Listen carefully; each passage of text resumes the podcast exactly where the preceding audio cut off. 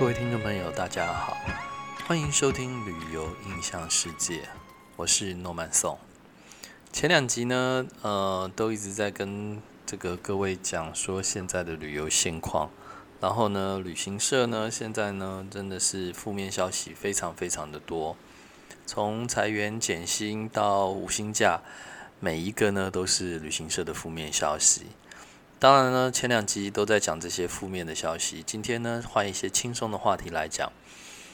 嗯，就像我今在这个 podcast 上面的一个呃第九集，改变对日本观点的两千 N。这个呢，当然是我一个小故事哈。这个是我第一次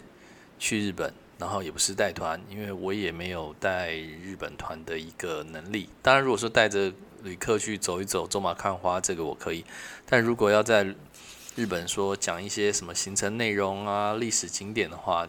当然诺曼颂可能就没办法。诺曼颂的这个专长呢，还是在欧美纽澳地区还是比较在行。但是对日本来说呢，可能就是当地的这个必须要当地的导游。那这也是我第一次去日本，到现在应该是二十四年前了哦。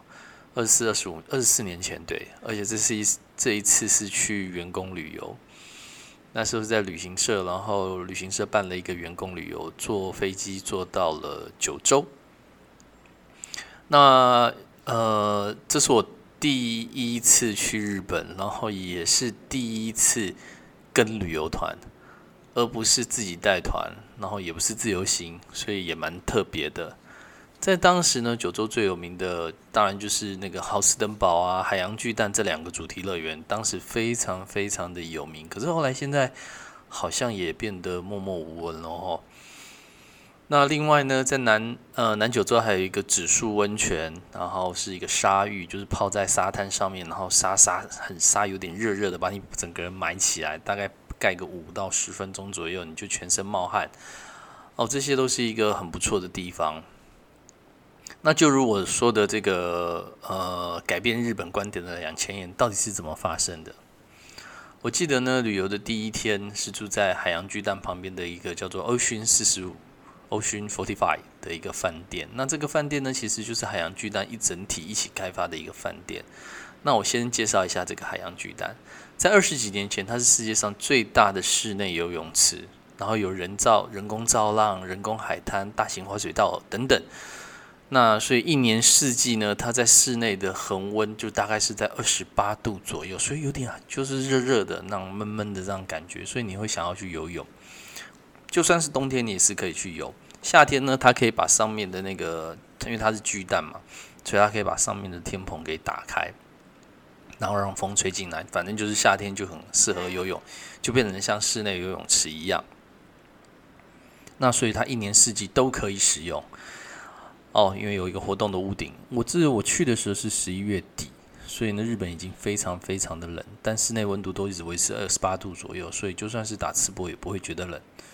那因为诺曼松呢本身自己非常非常喜欢游泳，尤其是年轻的时候非常爱游泳，所以一抵达饭店后呢，我就等不及的往海洋巨蛋跑，我就换了轻便的服装，带着泳裤，就泳裤其实是穿在裤子里面了哦。然后呢，就跑到了海洋巨蛋，身上呢只带了这个饭店的钥匙，因为那是磁卡的那种钥匙。那时候已经很先进了，只要用扫描，这样的医生就可以把门打开。因为基本上在二十几年前，很多的饭店还是用钥匙哦。那他现在是已经是这个磁卡了。那因为想说游泳反而会肚子饿，所以这个就在口袋里放了一个两千 N。的纸钞就放在了口袋，就两张嘛，有一万 N，一万 N，两两张就两万 N，并没有带小包包来装东西，因为在那里呢什么都有，所以呢我也不需要带什么东西，我就把钥匙啊跟钱放在了外裤的口袋里。一到了海洋巨蛋啊，这个因为很兴奋，觉得哇好棒啊，怎么这么好的地方，有人工的沙滩，然后还有人造浪，然后却是室内的。我就把外裤跟上衣一脱，就放在这个人工沙滩的这个凉椅上，因为那个凉椅呢都是让你自己找，你就可以把东西放在上面，所以呢我就放在凉椅上啊，等不及的呢我就去游泳了。那我非常喜欢海洋巨蛋的设计哈，因为你基本上你爱玩水的人，你就非常非常喜欢海洋巨蛋的这个设计，又有人造浪，又有滑水道，然后你又不怕有什么危险哦。什么有鲨鱼或什么之类的，这是没有不可能发生的吼，然后也不不用担心说有人在玩那种什么香蕉船啊，或是骑水上摩托车这种危险的东西在你附近，所以它是一个非常非常好的一个室内游泳池。那我大概玩了一两一个多钟头之后呢，这段时间陆陆续续当然也有许多台湾团、韩国团、日本团人来人往，很多人哦。等我回到岸上的时候，我已经忘记我裤子跟衣服放到了哪里。那我我就找了一下，找一下，哦，终于找到我的衣服跟裤子。因为人越来越多呢，我就想要先离开了海洋巨蛋，到旁边的有一个大型的，有点像百货公司的那种美食街一样哦，餐饮区去准备吃东西。结果一掏口袋呢，发现哎，我钥匙跟钱都不见了。那好家在呢，这个饭店的钥匙是磁卡，所以呢，我就先回了饭店，重新补了一张新的卡。然后顺便呢，就是准拿再拿了钱准备吃东西。我我那时候呢，心里想，压根都想说啊，钱一定是被人家捡走了，所以就当钱掉了，也只能这样子哦。两两千元，其实那时候也蛮多的。如果一比三的话，两千元大概是将近，哎，也其实好像也两万元好像也没多少了。反正就大概是除以三嘛，就是两万除以三，三除以三十。大概几百块、几千块吧，反正就是这样子哦。然后呢，这个钱就不见啦。那钱就不见了，我就带着钥匙，然后打用的新钥匙，拿了手上拿的钱，我就去海洋巨蛋旁边这个去吃东西。可我走回海洋巨蛋旁边吃东西的时候，心里想，既然都已经又回到了海洋巨蛋，那我就去那个办公室 Lost and Found，就随口去问问看看有没有找到东西。我走到柜台就看到一个。年轻的日本小小姐，她就是四十，应该算是九十度的跟我鞠躬哈，就说，哎，空包啊，然后又在先讲日文，因为她也不确定我是台湾人还是日本人，或者然后就讲了讲了空包啊，然后又讲了讲了 Good evening，so how can I do for you？那种很礼貌的日本人女生吼，就是讲话那种很 nice 很舒服的声音吼，让人家觉得哇，真的很舒服。那我当然就跟他讲啦，对啊，我 yes I lost something in the park. I just want to know did you get it？我就跟他讲说，哎，你是不是有找到我的钥匙啊？他就他就回答说，哎，那你要不要先就是你填一个缝，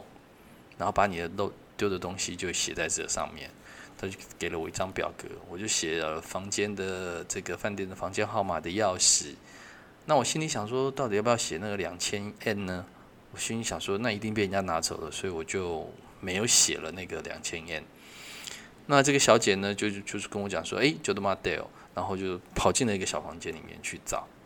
然后出来的时候，他们手上没有带任何东西，他就直接问我说，哎，你除了这个钥匙之外，你还有没有掉别的东西？他就跟我，哎，什么嘛事？Did you only lost the key or lost something？然后我就跟他讲，都啊，对我还有掉钱了。他就问我说。多少钱？我就跟他讲说两万，他又跟我讲说就多妈的。结果呢，他又回到了小房间去。一出来的时候，用一个塑胶套子套好好的，里面有一个磁卡，还有这个我压根都没有想到一定会被人家捡走的两千 M。然后呢，这两千 M 好像是被洗过一样哦，整整齐齐的这两张这样子，好像洗过，然后用熨斗烫过，然后再来还给我。非常非常的特别。后来他就跟我讲说，因为我的衣服跟外裤啊，本来是掉在一张裤子上面，然后因为人很多，别人就想说他要拿这张椅子，所以就把我的裤子呢就移动了那个椅子，把它拨到另外一边去，结果就把我的那个裤子里面钱跟钥匙给弄掉了下来。那刚好工作人员就看到说，哎，你不能动这个东西，然后呢，就是被工作人员给拿了起来。他就把钥匙跟钱就拿到了事务中心，所以呢，这个我就失而复得这个两万 N 哈，这让我觉得很惊奇哈。为什么我会觉得很惊奇呢？因为就是人来人往观光区域，所以你会觉得那两万 N 不见好像也是理所当然的哈。嗯，所以我觉得这个时候让我觉得不由得对这个日本人的有礼貌还有做事态度，真的感到非常非常的钦佩哈。那不瞒各位说，诺曼颂呢，从小是从眷村长大的，所以在眷村里头呢，从小常常有看到一些片子，就是八年抗战啊，或是打对抗日本人的那种同仇敌忾吼，所以这个诺曼颂从出社会其实都不是很喜欢日本人。但是这一次之后呢，我真的彻底改观对日本的观点的想法哈。从本来对日本很不喜欢，到现在呢，我对日本人是大大的改观。而且我现在几乎每年，如果不是疫情的话，我大概每年会去日本两到三次。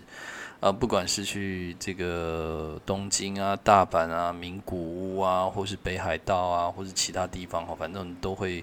或是 Okinawa 后都是自己自助旅行，然后自驾，要不然就是自己走，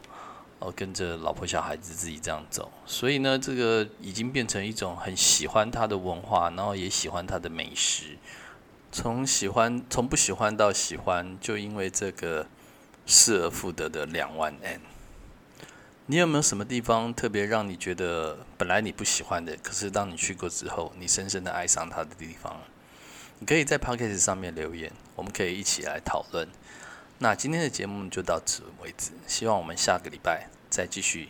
我们的旅游印象世界。拜拜。